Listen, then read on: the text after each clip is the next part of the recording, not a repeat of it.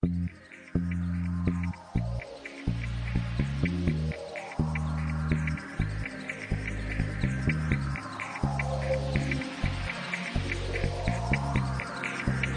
ジアンパラダイスポッドキャスト。今回は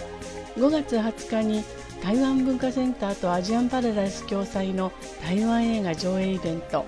台湾映画の今で上映した今日も彼の朝ごはんのトーチェンジャ監督インタビューです。制作の経緯やキャスティング台湾の朝ごはん事情についても伺っています。この映画の元になった SNS の実話を映画化することになって、監督はまず脚本家として関わったそうなんですけれども、途中でプロデューサーから監督をというお話があったとき、どんなお気持ちでした？一开始的时候啊，其实我不太敢答应拍这个片子。首先是说我自己呃比较多，大部分的工作比较多做的是编剧。过去大概十几年、二十年，我主要都在写剧本。那导演的经验不多，然后这个故事它其实很青少年，然后跟我现在的年龄是有一点点差距的。那我我我会觉得，我用我现在呃五十岁的年纪，然后去做一个青少年的心情的爱情故事，我怕我自己做不好，所以一开始的时候，我其实是不太敢答应。那直到后来，慢慢的，因为我我跟团队已经前面已经工作了两年了，在剧本的过程中，然后他们呃非常乐意的说，如果我愿我我愿意跟他们一起继续往下走的话，那能呃可以给我更多时间去调整剧本，甚至帮助我在表演训练上面啊，或者是呃跟这个故事的本人见面，因为后面好像也有这个题目嘛，跟故事的本人见面，做了很多帮助，然后我才敢说好啊，我来试试看拍这个电影。一番最初にこのお話をいただいたときは、まずはオファーを受ける勇気がなかったです。受けられないというふうにまずは思いました。その理由は、えー、まず私の今まで、それまでずっとやってきたあの多くの仕事が、脚本家として台本を書くという仕事であったことで、あの、監督としての経験がそれほど多くなかったことと、あと今回の作品は、本当にあの、若い青少年たちのラブストーリーだったので、自分はもうすでに50、歳を超えていて、この年齢の私が若い人たちのラブストーリーを本当に演出できるんだろうかっていうことが不安だったので、最初はもう受けられないなというふうに思いました。で、その後にいろいろあのチームがですね、どうしてもオファーを受けてほしいっていうふうにお話をくださったり、実際その間にいろいろ脚本の作成の過程で2年ぐらいこのチームとずっとやり取りをしていたので、その間にみんなのこともよく理解してましたし、で、それからみんながもし私が受けるのであれば、いろいろな台本上の調整もしますし、あと、俳優の方へのお芝居の指導の部分もサポートしますし、または、あの、実際のこの二人のモデルになった二人とも会ってもらえるように調整しますよ、みたいな形で様々なサポートをしてくださいますっていう話をいただいたので、それで最後には、じゃあ受けてみようという気持ちになりました。そうですか。そして監督をお引き受けになって、脚本を書き続ける上で、どんなことが変わっていきましたか？比较大的变化，因为首先它是一个真人真事的的故事，所以其实，在真实，而且他们都现在还很年轻哦，并不是很久以前的人，你你不能做太大的改变。那我能够在剧本的结构上面改变的，就是我可能让主角，尤其是女主角，因为这个故事叫做“我吃了那男孩一整年的早餐”的这个我。让这个女主角的童年的故事呃再加深一点，然后让呃为什么这个她心里面的喜欢会整整压了一年，她都不敢说，让她呃成长的背景、爸爸妈妈的故事，然后影响了她什么，然后让这个故事更厚一点。因为一开始最早的剧本，我我还记得，呃，大概第四稿的时候，一开始的剧本，其实我是先开始写男生的游泳比赛，然后女生可能在吃东西。但是现在大家看到了，我一开始就是从她的小时候开始演，所以整个在故事的结构上面，呃，做了一些改变，是为了加强主角的心情的部分。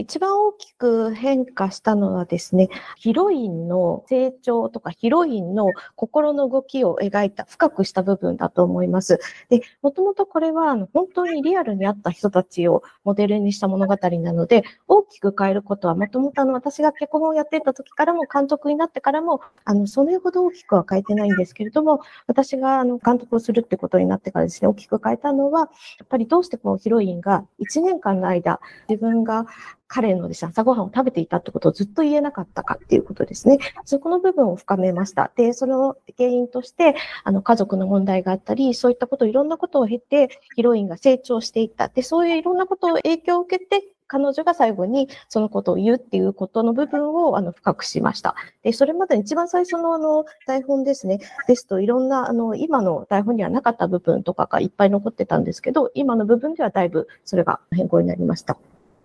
そして監督を引き受ける条件として、実際のカップルに会って話を聞くっていうことがお話がありましたけど、実際にお会いになって、お二人の印象とか、それから映画のヒントになったことがあれば教えてください。因为我一开始看到他们的故事哦，是先从小说，因为他们的故事后来有被改写成一个小说的出版。那小说里面它其实非常的浪漫，然后对我来说，那个爱情，我我常常会在想说，哇，它是真的吗？啊，当然它是一个很受欢迎的小说，所以很多人都看过这个故事了。然后我就在想，哇，这太浪漫了，真实的人生真的会有这样的的的情况吗？所以一直到我见到他们，我见他们，哦，他们他们其实还很年轻，我那个时候大概也三十不到三十，二十几岁，等于是高中。的时候在一起，然后念了大学，然后出了社会工作，他们一路走到现在。那其实他们两个坐在我面前，就像是我们平常在生活里会看到的两个年轻人。呃，说真的，他们在跟我聊天，来讲了他们的日常啊，他们平常相处的样子啊，生活的点点滴滴的，并没有给剧情上面太大的帮助。但是对于我在写这两个角色的立体的样子。他就更清楚，因为哦，原来他们不是小说的人物，他们是真的。那我我觉得现在这个社会，其实即使我们要面对很多现实的考验，但是如果你还愿意相信说啊，有一个梦想，有一个很美好的爱情，它就真的发生在我们面前。我觉得对所有的观众来说，都还是可以很温暖的被鼓励到。まず最初は この作品は最初にあのネットで文章が投稿された後に小説にもなっていて、その小説がとても人気な小説でした。こんなにロマンティックな人たちがいるのかと思ったんです。で、こんなことが今本当にあるのかなっていうふうに思って、で、実際、あの、この二人とお会いした時に、ちょうど二十何歳ぐらいの方々で、いろいろ二人からですね、高校時代に出会って、大学生を経て、それから社会人になって、今までずっと一緒にいるっていうことをお話聞いたり、あと二人のですね、普段どういうふうにやりとりのことを聞いたら、実際のその登場人物たちをより立体的にするのに、彼らとお話ししたことがとっても役立ちました。で、あの、今実際私たちって、あの、社会にいる人たちは、本当に様々な現実でいろいろな問題にぶち当たって、大変なことも生活あると思うんですけど、愛情っていうのが実際に現実で存在しているんだっていうことを私はきっとこれは観客にとってもとっても温かな思いを観客に伝えることができるんじゃないかなというふうに思いました。ヒロインがアルバイトするザオさん店朝食のお店で、これを経営しているおばあさんがチェンシュファンで、不仲だったタオヨシの母親、ユースーユーと見てますけども、3人で食事するシーンでは、エビ巻きが出てきたりして、軍営、日本のタイトルで、弱くて強い女たちを彷彿とさせるんですけども、これは脚本の段階から書かれていたんでしょうか？それとも途中から盛り込まれたんですか？不是，这是选角之后才决定的。呃，我们找了那个淑芳阿姨的时候，是她在得金马奖之前，就是得金马奖之前，我们就先决定要找她了。然后，可是跟她她阿姨的那个行程很多，所以我们真的碰到她，她已经得奖了。那先确定了她愿意演这个角色之后，我们才开始找妈妈的角色。那因为妈妈其实在戏里面虽然一直有被陶佑全呃提到这个角色，但她真正出来大概就只有一场戏。那当时我们就想说，可以找一个好一点的演员来客串。我们找了很多人，哦，那最后我们选了于子玉来演这个角色的时候，当然因为我看了他呃之前别的演出，我非常喜欢他。我们是先确定了这两个演员之后，我们才想到说啊，他们两个其实曾在《孤味》里面是有一点点角色上面的连接。那也因为这样，所以那场吃饭的戏，我们在道具上面就加了虾卷。是先有了他们两个，我们才增加了虾卷，因为本来它只是一个吃饭和解的戏而已。那演员帮这个角色加了很分。このエビ巻きが出現するという設定はですね、キャスティングをしてから 入れた設定になります。で、もともとは、チェン・シューファンさんっていうのは最初に決めていて、キャスティングした時がもう金馬賞で彼女が選ばれる前に決めました。で、その後に、じゃあ、あの、お母さんの役、幼稚園のお母さんの役は誰にしようって思った時に、で、実際この役っていうのは、主人公の幼稚園の口から何度もお母さんの話は出るんですけども、実際に姿として登場するのはワンシーンだけですよね。で、ワンシーンだけですけど、ここのシーンはとっても大事だと思ったので、芝居がとっても上手で、すごい素敵な女優さんをキャスティングしたいと思って、何度も何度もいろんな方を検討しました。で、もともとこのズユーさんはですね、私、あの、本当に、ま、他のお芝居でもとてもすごい素晴らしいなと思っていたので、あのぜひオファーしたいと思って、今回決まりました。で、この二人が決まった後に、じゃあせっかくこの二人には、その強くて弱い女たちのとても素敵な関連がありますし、で、この二人が出るとしたら、きっとここにはエビ巻きがあったらいいのではないかって思って、あの本当は普通のですね、三人がお食事をするっていう、ただ普通のシーンだったのを、キャストの力によって、さらに深い立体的なものにすることができる。とっても素敵なシーンでした。ありがとうございます。このシーンではやっぱり台湾で公開した時も話題になりましたか？あ、对、很多人在讨論。そうですね。みんなの話題になってましたね、上映の時に。そうでしょうね。そして、この映画のロケ地は、台中が多かったようなんですけれども、実際のカップルは台中に住んでいたんでしょうか。そして、告白する最後の踏切とか、自転車で通っている綺麗な田んぼの通学路とか、これは実際のカップルがここを使っていたのか、それとも映画のためだけにここをロケーションとして使ったのか、その辺のお話を聞かせてください。他们这两个人的确是中部的人，在台湾中部，不是台中，可能是台中的旁边丰原还是什么之类的，但只是在中部没有错。所以我们就决定要选以台中为中心，然后展开的一个这个故事的场景，主要是这样的决定。然后呃，最后的那个平交道的话，对我来说是改剧本改到最后面我们才加的。那会这样改，是因为我觉得最后当女主角她一整年送了早餐，然后在故事的 ending 的时候，要跟这个男主角说“我喜欢你”。它是个非常非常非常重要的场景，那我就在想说，它应该发生在什么地方？在过去，我常常在很多的日本电影或是日剧里面看到那个平交道，然后常常都是男女主角告白啊，然后刚好有火车开过去啊，有一些误会啊，然后时间上面的错过等等，我觉得非常有趣。我在台湾，应该是从台北、台中到南部一直在找这个平交道的场景，找了非常多，然后最后才在台中找到这个很小的，因为要。很像他们在乡下感觉的一个平交道，然后呢，稻田的部分是意外的，因为刚好在那个平交道的附近，它就是那个稻田，所以我们就建立了这整个他们周围的环境变成是这样。那这些在写剧本的时候当然有想过，可是一直到我们开始拍摄的时候，一个场景一个场景去看景的时候，才决定下来。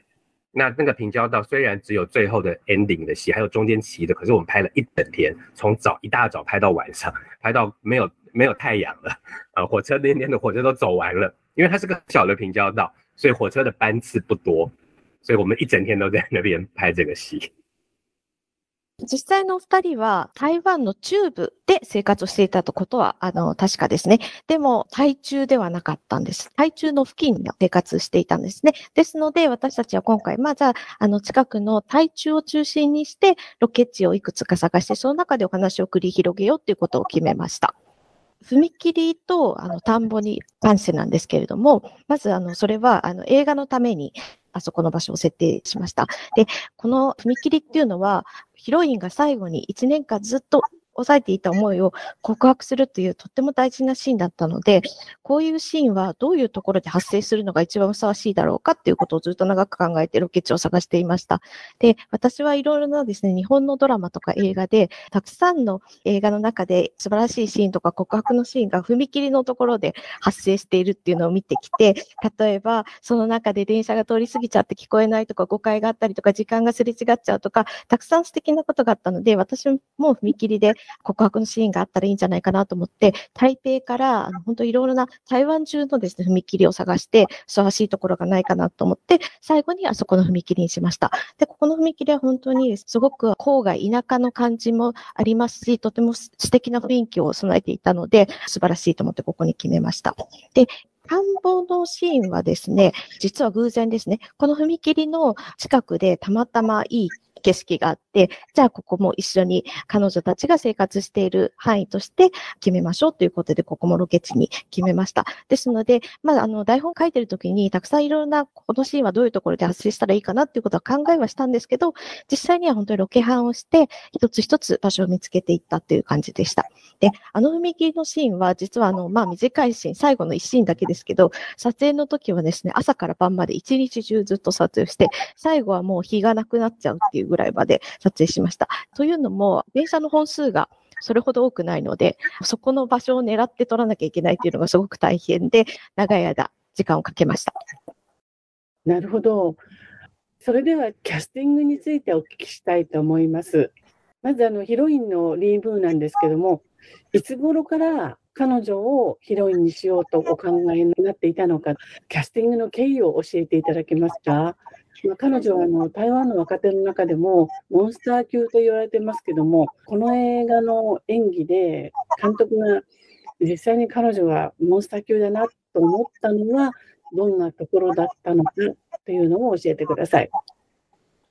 其实我们一开始要找这个女主角，就像我刚刚说的，这个电影的名字叫做《我吃了那男孩一整年的早餐》，所以那个“我”很重要。它等于是一个从女生视角、女生的视角来看这整个故事的。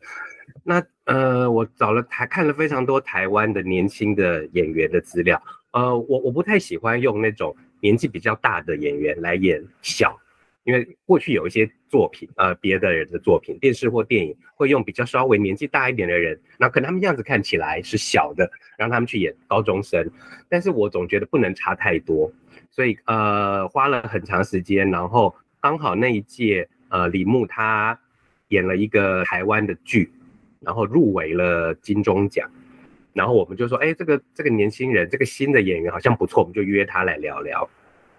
啊，我第一次见到他的时候，我就发现，因为他在电那个电视里面演的是一个比较怪的角色，就是呃好像有杀人的嫌疑呀，然后精神状况比较极端的样子。不是一般年轻的少女的样子，所以我有点害怕，因为这个故事它得是一个很日常的样子。所以当我见到李牧的时候，我发现哦，他本人跟电视上的样子是完全不一样的。那那天下午，我记得我们在电影的就在这个地方，现在我们在访问的这个办公室，然后我我见了他，然后他都在聊他生活的样子，他看什么书啊，他平常吃什么啊，然后看什么呃电视剧啊。大概都是生活的样子，然后以及他接下来要尝试的角色。他说他在演一个肯定要练芭蕾舞的角色，可是这个芭蕾舞在电影里面可能还不会出现哦，那可能练舞只是那个角色的背景。那我发现他在做角色功课的时候是有他自己的一个方法。然后对我来说，哦，这个人这个女生好像跟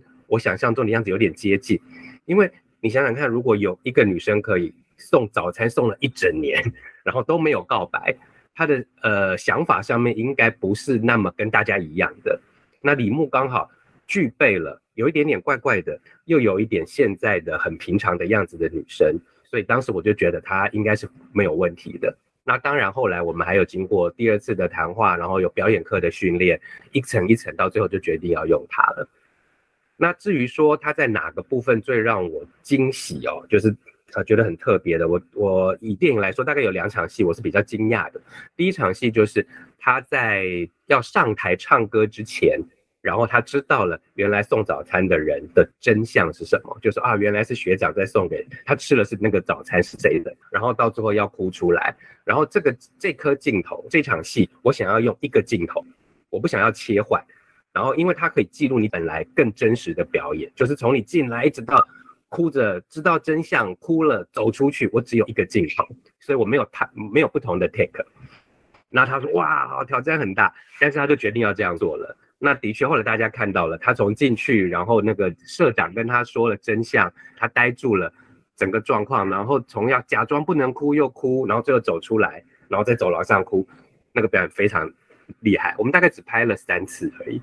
嗯，就选到现在这个样子，因为我也不太喜欢让演员消耗太多情绪。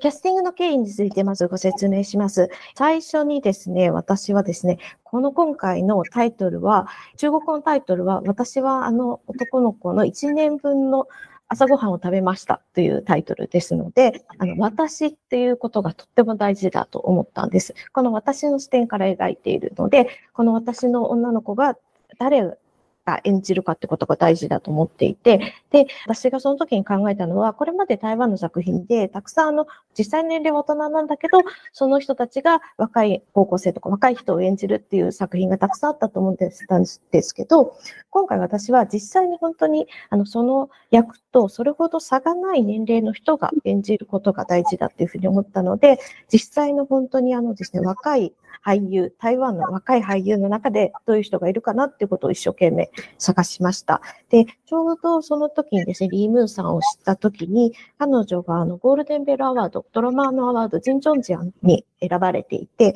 で、その時にあの彼女に注目したんですけど、ただこの、その時の彼女の役っていうのが、殺人の欲があったり、性格がとても極端で、本当にあの変わった役だったんですね。でですので、最初に聞いたときは、あの今回私たちの映画はとっても日常を描かなきゃいけないものだったので、彼女に演じていただくのが大丈夫かなっていうふうには思ったんですけど、えっと、まずは彼女と会ってちょっと話してみようというふうに思いました。で、ちょうどある日の午後にですね、オフィスでちょうど彼女とお話ししたんですけども、その時に彼女とですね、あの普段どういう生活してるのとか、本どういうものが読みますとか、食べ物はどういうのが好きですとか、ドラマはどういうういうの見ますってこういう、そういう普通のお話を聞いて、あ、とってもあの日常普通のっていうふうに思ったのと、あとちょうどその時彼女がですね、今までの役作りをどういうふうにしてきましたっていうことを教えてくださって、あの、ある役でバレエをやらなければいけなくて、バレエ、でもそのバレエは劇中にはそんなに出現しないんだけど、自分のその背景のためにバレエを一生懸命練習したっていう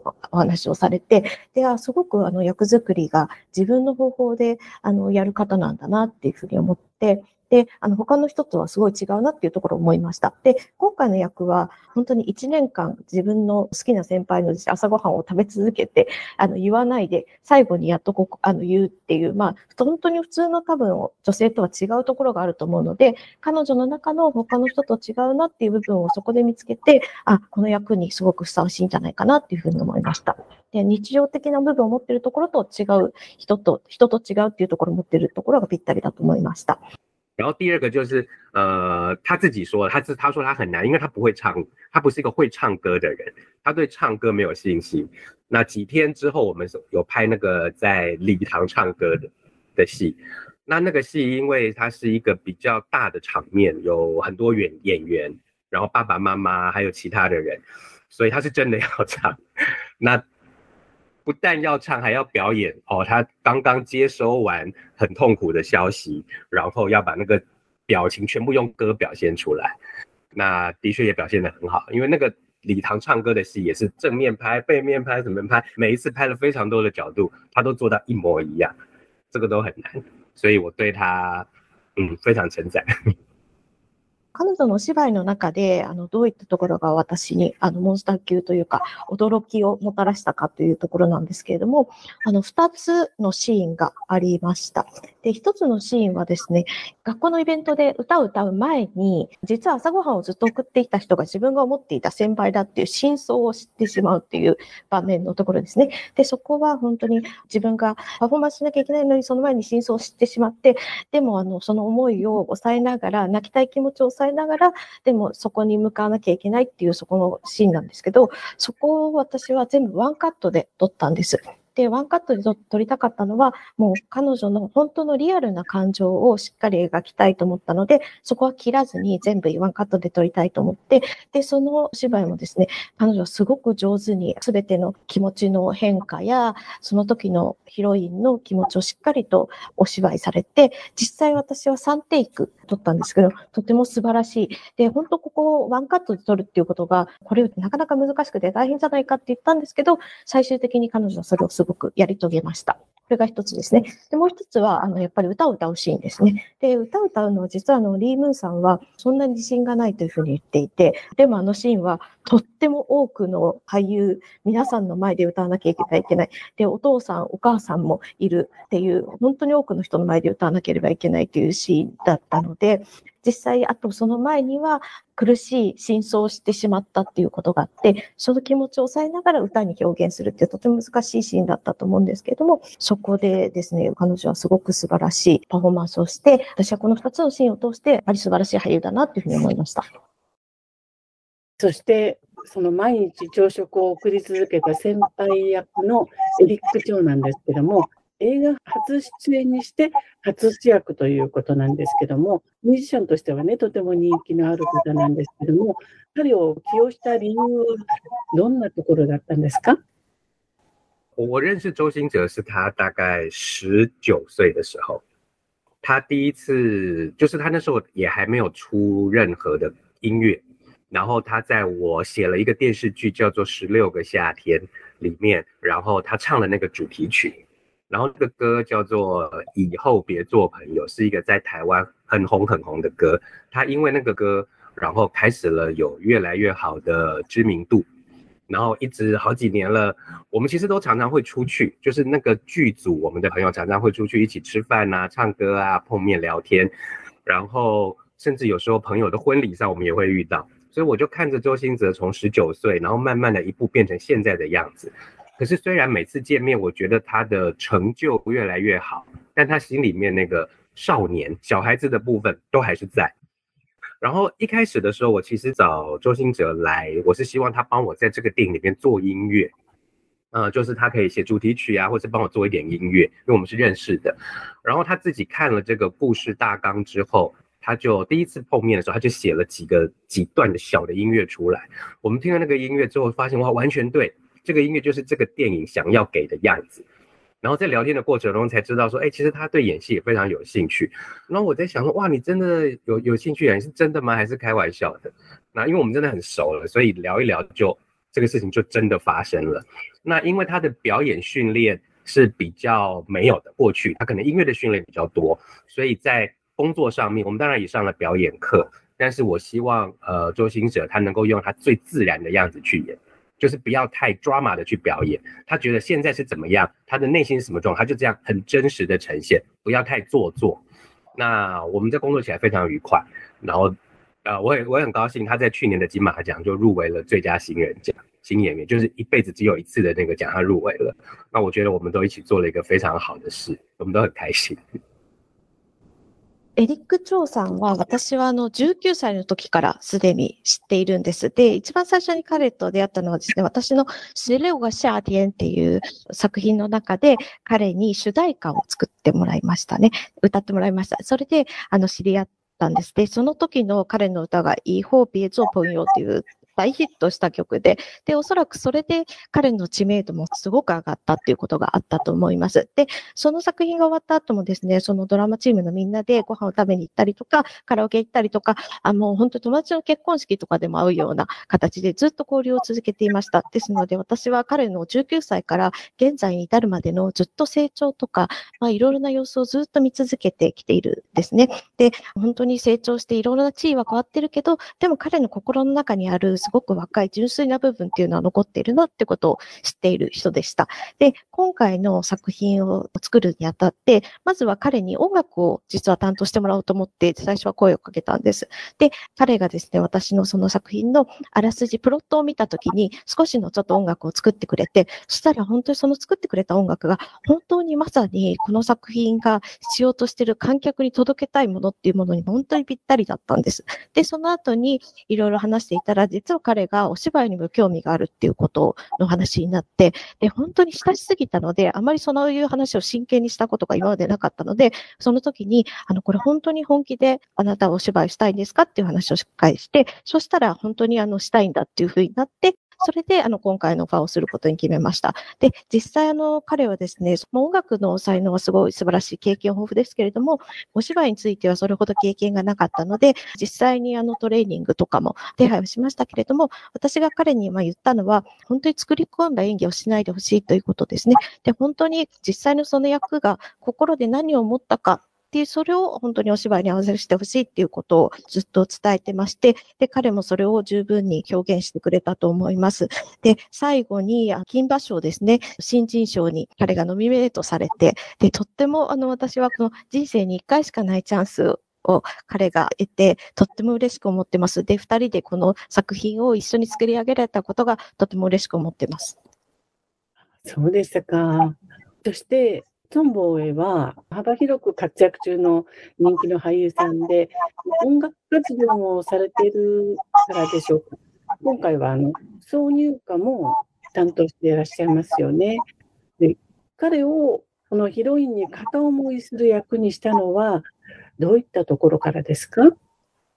宋博伟是我上一个，我前面拍了一个电视剧，然后那个电视剧他是男主角，所以当时我们就曾经一起工作了一段时间。那这个演员他就是一个帅的、长得好看的演员。然后我就说，有时候跟他聊天，我就说：“宋博，你的人生有没有人生里面有没有暗恋过，然后暗恋不到的？”然后他说：“哦，有啊，当然讲了很多。”我说：“那我我觉得你不如你每次都在演那个帅哥啊，演男主角，你要不要来这个电影里面演一个喜欢女生女主角，然后有一点点傻傻的单恋的角色？你来试试看这个不太一样的角色。”然后他也说哦好啊，因为我也是因为拍过一个戏的，其实我们两个人都知道彼此在工作的时候是什么样子，那我们也很乐意一起再做一次。那至于这个歌曲的部分，是因为在电影里面我跟他说，他他演的是吉他社社长嘛，那最后有一个告白失败，然后有唱了一个歌，我就说你要不要用这个角色的心情去写这个歌，你写写看。然后可是我没有把握能不能用，因为如果我觉得不适合。那那就不行，那我我们就还是会找别的专业的作曲人，就是做好演员。所以他其实是写了两次，他那首歌一开始写了一一第一次给我的时候，我说啊这个不是这个电影在这个时候我想要的样子，所以可能不是。然后说哎再给我一次机会，再给我一次机会。所以他又写了第二次，然后第二次我一听说哦差不多就是这个样子了，所以我们在现场的时候又稍微调了一下。那在电影里面你们看到的他唱歌的那个 part。其实是我们现场录音的，不是到录音室哦，就是在拍摄的现场，在那个教室里面现场录音，他现场唱的，所以没有没有修饰过的，嗯，他就很适合做音乐，然后也把这角色演得很好。